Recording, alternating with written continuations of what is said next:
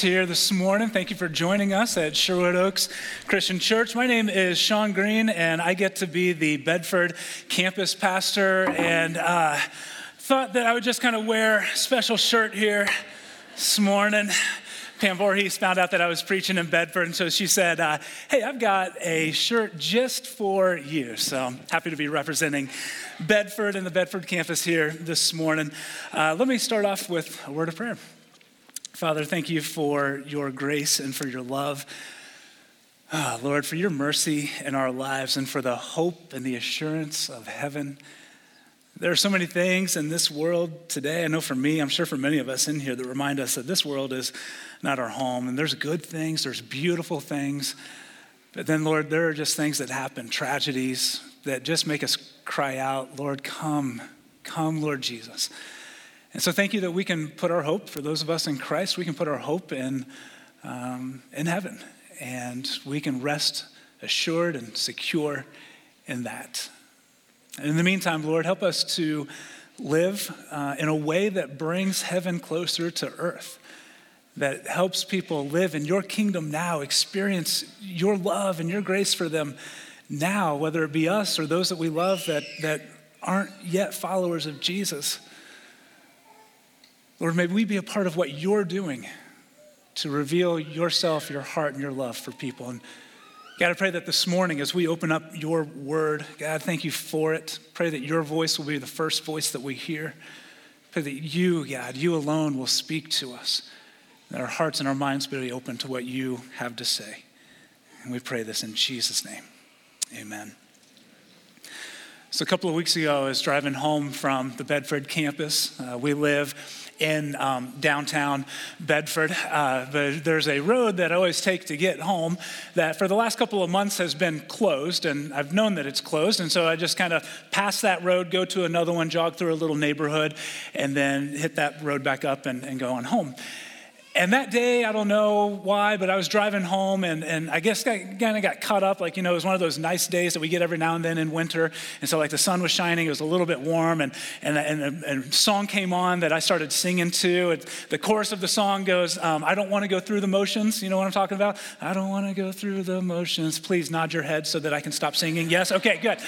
So, uh, so I'm, I'm, singing that song and like belting it out on the top of my lungs. And I'm not even kidding. As I'm singing that out of habit, I turn onto this road that I know is closed.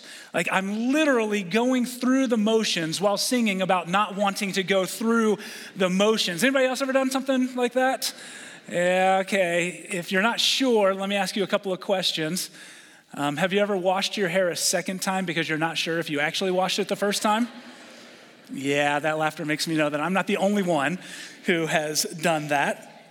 Um, ha- have you ever have you ever gotten uh, something out of the freezer to fix and you put it on the tray, you threw away the package, and then you had to go back and retrieve the package because you didn't actually absorb the instructions. You just kind of read through them. Uh, literally, I have done this thing where I like throw the box away and then I have to do, I'm walking to the oven. I'm like, okay, was that 350 or 400 that I have to preheat the oven to? And I do a little walk of shame back and dig the instructions out of the trash to see what they are. And like I think that we we all go through this from time to time. Like we just kind of get into these ruts in life where we do things, um, not really thinking about it. Uh, we we do things just because we're going through the motions, and and those things are are fun and and they're kind of funny when we're pulling onto a road that we know is closed, or we're standing in the shower wondering if we've actually washed our hair. Those things are funny. We can laugh at them even while we question if we are losing our our minds. It's not funny though uh, to go through the motions and other things in life, to go through the motions that maybe you're in in life that just make you feel like you're stuck in a rut. Like it's not funny when you go through the motions of telling your spouse, I love you, more out of habit than from your heart. Like the flame that once burned so bright in your marriage has long since extinguished, and now you're just going through the motions of a marriage. It's, it's not as funny when your alarm clock goes off in the morning and you hit the snooze button as many times as you possibly can because you dread having to get up and go to a job that sucks the life out of you. and you just go through the motions wondering if anything is ever going to change, if it's ever going to get better. It's not as funny when something that you used to do to take the edge off or distract you from some kind of emotional pain that you feel has now grown into a full blown addiction that you can't break. Like it owns you, and you know it is tearing you and your family apart, but there's nothing that you can do about it right now, is how it feels. And so you just go through the motions, caught in this cycle of addiction. There are so many ways that we find ourselves going through the motions in life, and some of them are funny and we can laugh at, and some of them are sucking the life out of us. They're sucking the life out of us. And then there are some. There are some that are affecting the ways that we view ourselves, the way that we look at others, even affecting what we think and how we feel about God. And so, for some of us, our faith can be boiled down to just going through the motions of religious activity without ever really enjoying the rest and the beauty and the freedom of a vibrant, life giving relationship with the Lord. We just go through the motions of, of attending church or a Bible study or even prayer. We just go through those motions and we miss the life giving, vibrant relationship that God desires for us. Some people in our text today, they knew exactly what it was like to, to go through that, to just go through the motions. So if you have a Bible or a Bible app that you like to use, um, I invite you to turn with me to 1 Kings chapter 18. 1 Kings chapter 18. We're going to have the words up on the screen, but man, I love it when we can physically interact with God's word together. So if you have a Bible or an app, go ahead and, and pull that out. If you're new with us uh, this morning, we are in the middle of a series called Just Like Us, and it's kind of a character study on the life of this guy named Elijah.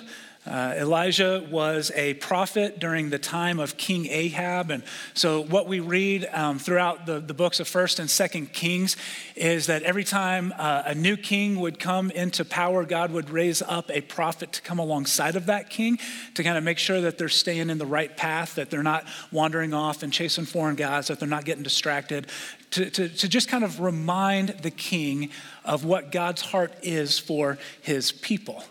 And so at this point, um, the, the kingdom of Israel is really actually separated into two kingdoms because of some power struggles. And so you have the northern kingdom of Israel, you have the southern kingdom of Judah. And King Ahab was the eighth king in the northern kingdom of, of, of uh, Israel.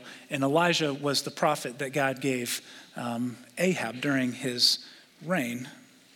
A little background on Ahab. Most historians would tell you that no king in Israel did more to lead God's people astray than Ahab did. But he wasn't always like that. In fact, Ahab's story and his journey of faith is complicated, maybe like a lot of ours are. Like, it, it's not just cut and dry. It's not this, this story of faith that's just forward momentum the entire time. And a lot of us, we can relate to that. King Ahab's story of faith was a lot more like one step forward and two steps back. And some of us are like, yeah, that's where I am right now. I've, I've been there. I know what that's like. And so his story is one that a lot of us can relate to. King Ahab struggled to listen to God and obey him. Most of us can relate to that. King Ahab refused to do the right thing at the right time. Most of us can relate to that. King Ahab married a wicked woman. Most of us can. Re- Just want to make sure if you were still with me here this morning. I got to watch what I say. My wife is here uh, right now. I love you, babe. Ahab did marry, though, a, a, a, woman named Jezebel who introduced him to a foreign god that she kind of brought with her named Baal. And after a while, Ahab convinces all of Israel to worship Baal. And so God sends his prophet Elijah to draw Ahab's heart back to himself. But Ahab doesn't want any part of it. He says, No, I'm not listening to you, and I'm not listening to God. And so Ahab and Jezebel and the people of Israel, they just go through the motions of this religious life that is empty, and they leave a God who loves them for a God that they are trying to earn his approval and his favor. They turn their back completely on the one true God, the God who loved them and desired a relationship with them. And now they're living however they want, doing whatever they want with whomever they want. And all the while, God is watching and He says, Enough. I, I, like, I can't stand to watch the people that I love continue to, to harm themselves in this way. And so God sets up a showdown between himself and the prophets of Baal to prove once and for all who the real God is. And we pick up the account in 1 Kings chapter 18, starting in verse 19.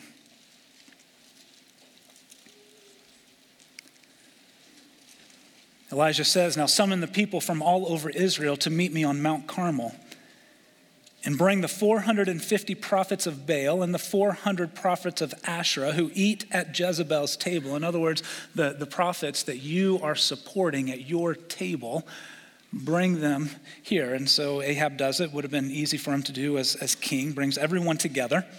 Sent word throughout all Israel and assembled the prophets on Mount Carmel. Elijah went before the people and said, How long will you waver between two opinions? Some of your translations may have it more accurately. How long will you limp between two opinions, going back and forth? If the Lord is God, follow him, but if Baal is God, then follow him.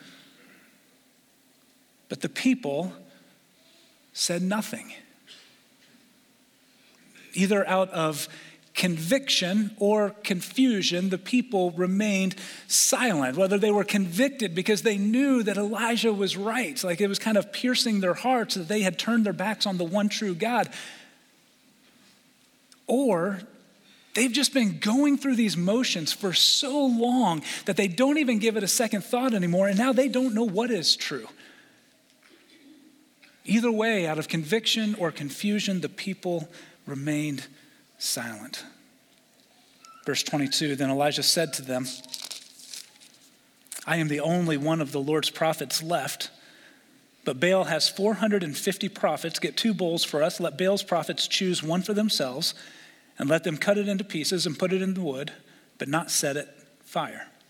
I will prepare the other bowl and put it on the wood, but not set fire to it. Then you call on the name of your God and I will call on the name of the Lord, the God who answers by fire. He is God. Now, just to add a little historical context here, Baal is considered to be the God of lightning, the God of rain. In the ancient world, he is the God of weather. And so Elijah is tipping the scales in their favor. And so the people said, What you say is good. They feel like, Yeah, man, you're giving us the upper hand here. I like that. I like our odds. He's spotting them 20 points in a game to 21. He's given them a, a, head start in the race. Elijah is setting the stage for Baal to be successful by lighting these things on fire, as you would expect a weather god could do. Verse 25. Elijah said to the prophets of Baal, Choose one of the bulls and prepare it first, since there are so many of you. Call on the name of your God, but do not light the fire. So they took the bull given them and prepared it. Then they called on the name of Baal from morning till noon. Baal, answer us, they shouted. But there was no response. No one answered. And they danced around the altar that they had made. At noon, Elijah began to taunt them. Shout louder, he said. Surely he is a God. Perhaps he is deep in thought or busy or traveling. Maybe he is sleeping and must be awakened. I love it. Elijah's trash talking these prophets of Baal here. And, and what I love even more is that God doesn't seem to mind. so they shouted louder and slashed themselves with swords and spears, as was their custom, until their blood flowed. Midday passed, and they continued their frantic prophesying until the time for the evening sacrifice. But there was no response. No one answered. No one paid attention. So, from morning until evening, they danced around and they shouted, and there was no response. They went through all of their religious motions, trying to earn favor with their God, trying to get his attention. It was exhausting, and in the end, it got them nowhere. We see this refrain happen twice throughout this account. There was no response, no one answered, no one paid attention.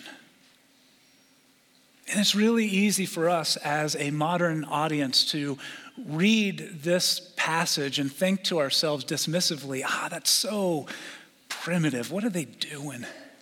It's so foolish. But man, let me tell you, there are false gods that we continue to worship today, and many of us do the exact same thing. If you haven't found this out already, it is flat exhausting trying to worship and appease a false God. We have a men's warming shelter in Bedford uh, that's open from December through March. And at the Bedford campus, we have committed to taking every Thursday night uh, to provide a meal and volunteers for the evening. And so, any given Thursday night, you could come and join us, and you'll find a handful of, of folks from the Bedford campus that are really just pouring into this ministry and into these guys. And uh, so, every Thursday night now, I get to be down there and kind of get to know some of them and, and hear their stories. It's been a really, really cool experience. And, people ask me all the time, like, what do you do when you're there? And it's pretty easy. You know, we, we help them check in, uh, we serve them meals. Um, when you know the night's kind of winding down, we'll play spades. Uh, we'll go stand outside with them while they smoke. Uh, but a lot of times, it's just talking. It, it's just asking them questions and listening to their stories. And man, some of them have really just amazed me, these guys, how much they opened up and have poured out their hearts um, just because we've shown a little bit of, of interest in them. And the common thread in, in, many of their stories, it probably doesn't surprise anyone, the common thread in most of their stories comes down to substance abuse and addiction. A lot of them have that in their, their past or are currently struggling with it. The only difference is what it was, the catalyst that led them to their addiction. And so, for a lot of these guys, it's just something that started at a young age, and they got caught up in this pattern that, that they haven't been able to pull themselves out of. They haven't been able to find a way to, to kick it. And so, they're stuck in this pattern of addiction and substance abuse. For others, um, they had a traumatic experience happen in their life. They didn't know where to turn when they were hurting. And so they turned to the easiest thing that they could find, the thing that would most readily take away the pain that they were experiencing. And now they're stuck in this addiction. So now these things have moved from something that they do to something that they can't stop doing. These things have become gods in their lives that they worship and sacrifice for gods that they physically and emotionally and relationally hurt themselves for. And I listen to these guys whom I love, I listen to them share their stories, and I think, man, it has got to be exhausting trying to please these gods in your life. I see them come in at night and they're loaded up on whatever their drug of choice is, but then as the evening wears on and the high wears off, reality begins to set in. And just like the prophets of Baal, these guys find that the God that they give so much to does not respond, does not answer, does not pay attention to them. And so they go to bed and they wake up the next morning and they go right through that pattern and that habit once again, hoping that this time, if they go through the motions, it's going to be different. I look at these guys who are now my friends and I look at them and I think, man, we're not all that different. We're not. None of us are. Like they may worship the God of addiction, but how many of us have chosen to worship a God that does not deliver on its promise? See, it doesn't matter if you're King Ahab or the prophets of Baal, if you're an addict living on the streets, or if you are a preacher in the pulpit, all of us have the same problem. Our hearts are chasing after other gods. At one point or another, our hearts are chasing after other gods. So, for a lot of us, we know the pain of giving and giving and giving to something or someone, only to find that there was no response, that no one answered, that no one paid attention. You gave yourself to that man who promised you the world but left you with nothing but a broken heart filled with regret.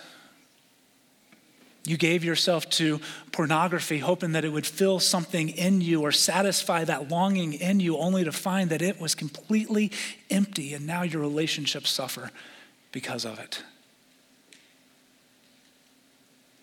You gave yourself to that career that left you with only pictures of your kid's childhood instead of memories.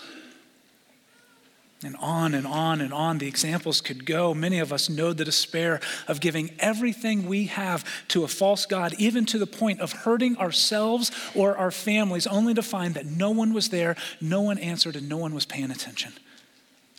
This God that we gave so much to left us feeling empty and alone. But man, this is what I love about our God. Don't miss this. While our heart is chasing after other gods, our God is chasing after our heart. While our hearts are chasing after these other gods, looking for fulfillment and satisfaction, our God is chasing after our hearts. When we give ourselves to other gods, our God gave himself for us because he loves us and he is drawing our hearts back to him. Verse 30. Then Elijah said to all the people, Come here to me. They came here to him, and he repaired the altar of the Lord, which had been torn down. Elijah took 12 stones, one for each of the tribes descended from Jacob, to whom the word of the Lord had come, saying, Your name shall be Israel. With the stones, he built an altar in the name of the Lord, and he dug a trench around it large enough to hold two seas of seed. I have a note in my Bible that says that's about 24 pounds. He arranged the wood, cut the bowl into pieces, and laid it on the wood. Then he said to them, Fill four large jars with water and pour it on the offering and on the wood. Do it again, he said, and they did it again. Do it a third time, he ordered, and they did it a third time. The water ran down around the altar and even filled the trench. At the time of the sacrifice, the prophet Elijah stepped forward and prayed, Lord, the God of Abraham, Isaac, and Israel, let it be known today that you are God in Israel and that I am your servant and have done all these things at your command. And then here's our key verse, verse 37. Answer me, Lord, answer me, so these people will know that you, Lord, our God, and that you are turning their hearts back again. See, God did not send Elijah up to Mount Carmel to show off. God didn't send him up Mount Carmel so that centuries later kids would have a cool story to talk about in Sunday school and VBS. God sent Elijah up Mount Carmel for one reason. He loved the people of Israel. He loved them, and he desired more than anything else for them to turn their hearts back to him. That they would stop chasing after these false gods and stop listening to the lies of these false prophets, and that they would find rest and satisfaction in him. See, the truth is, is that God loves you more than you could ever imagine. He loves you. He cares about you. Everything that God has done throughout the course of human history has been for one reason. It has been to rescue you from your sin and from your shame, to rescue you from worshiping false gods that do not respond and only leave us feeling more empty and alone to show you the fullness of His love. God wants something better for you, and you don't have to go through the religious motions to gain the affection or the approval of God. You don't have to do any of that because He's already shown you the fullness of His love through Jesus. I love how Paul puts it in Romans chapter 5, verse 8. He says, But God demonstrates His own love for us in this while we were still sinners, Christ died for us. While we were still sinners, Christ died for us. While we were still on Mount Carmel, giving ourselves to false gods and listening to false prophets, Jesus died for us so that we can know beyond a shadow of a doubt that God loves us and is for us. And here's the thing you didn't have to do a single thing to earn it because it's grace. It's grace that God freely gives you. I tell my girls often, that uh, there is nothing they can do that will ever make me love them more or less than I love you right now. There's nothing. Nothing you could do can make me love you more or less than I love you right now. And I imagine that our Father in heaven is looking down on us and saying, There's nothing. There's nothing you can do that will make me love you more or less than I love you right now. And to prove this, God demonstrated his own love for us in this that while we were still a mess, while we were still dead in our sins and our transgressions, he sent Jesus to die for us so that we could have his life, so that we could have a restored relationship with him. Why? Because he loves you. By giving us Jesus, God went to great lengths to draw your heart back to Him, to, to pull you away from worthless idols, away from going through religious motions, trying to earn His favor and affection. He's already freely given it to you.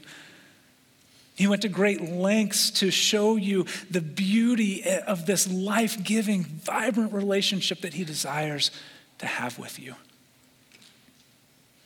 And so, what's your next step? Throughout this series, we've uh, been doing a little reflection exercise. Hopefully, you've received one of these journals. It looks a lot like our bulletin, but on the inside, uh, gives you a place to kind of interact with uh, the main point from, from each message. If you don't have one of these, we've got plenty of them out in the uh, welcome desk. I encourage you to pick one of those up on your way out. Um, or you can just write down this question and reflect on it later on today or, or tomorrow.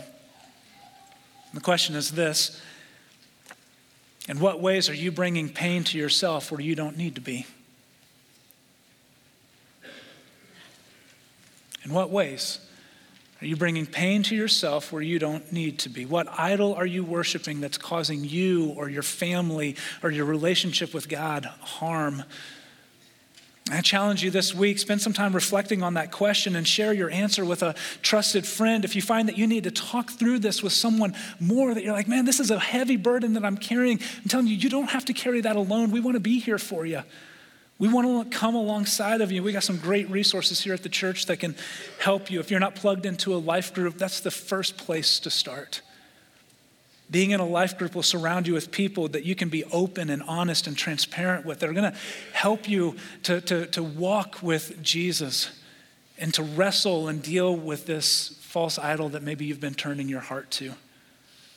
We have men's and women's groups. We have counseling services that are available to you. If you're interested in any of these ministries to help you turn your heart away from false gods that are causing you and your family pain, please reach out to us this week.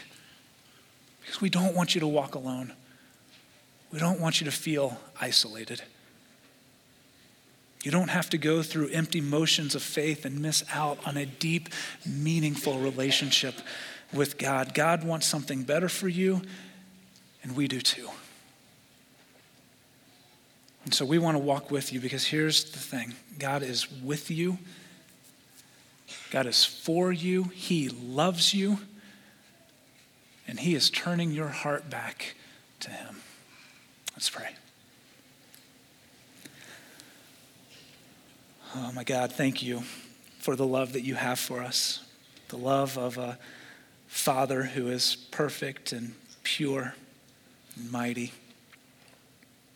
Thank you, Lord, that you are turning our hearts away from idols that only leave us feeling more empty and alone, and you are turning our hearts back to you. Lord, thank you for Jesus who made it possible for us to be forgiven and set free. Made it possible for us to come home and find rest in you. And so, for the soul today who is weary and heavy burden, Jesus, meet them where they are and invite them to find rest in you. for the one who is caught up in worshiping some kind of false idol that just is not delivering. God, would you rescue them and would you surround them with people who are going to carry that burden with them and show them that there is hope, that there's a better way, that, Lord, you love us and are for us. Lord, I pray that we will know more of your grace, not just in our minds, but in our hearts. That we will know that all of us, and at one time or another, our hearts chase after some kind of false God. And that you, Lord, you never stop passionately pursuing and chasing after our heart because of your love. And we pray this in Jesus' name. Amen. Thank you for watching this message from Sherwood Oaks Christian Church. Did you know you can view any message from the past six years at socc.org/messages? You can also view complete worship services from the past month at socc.tv.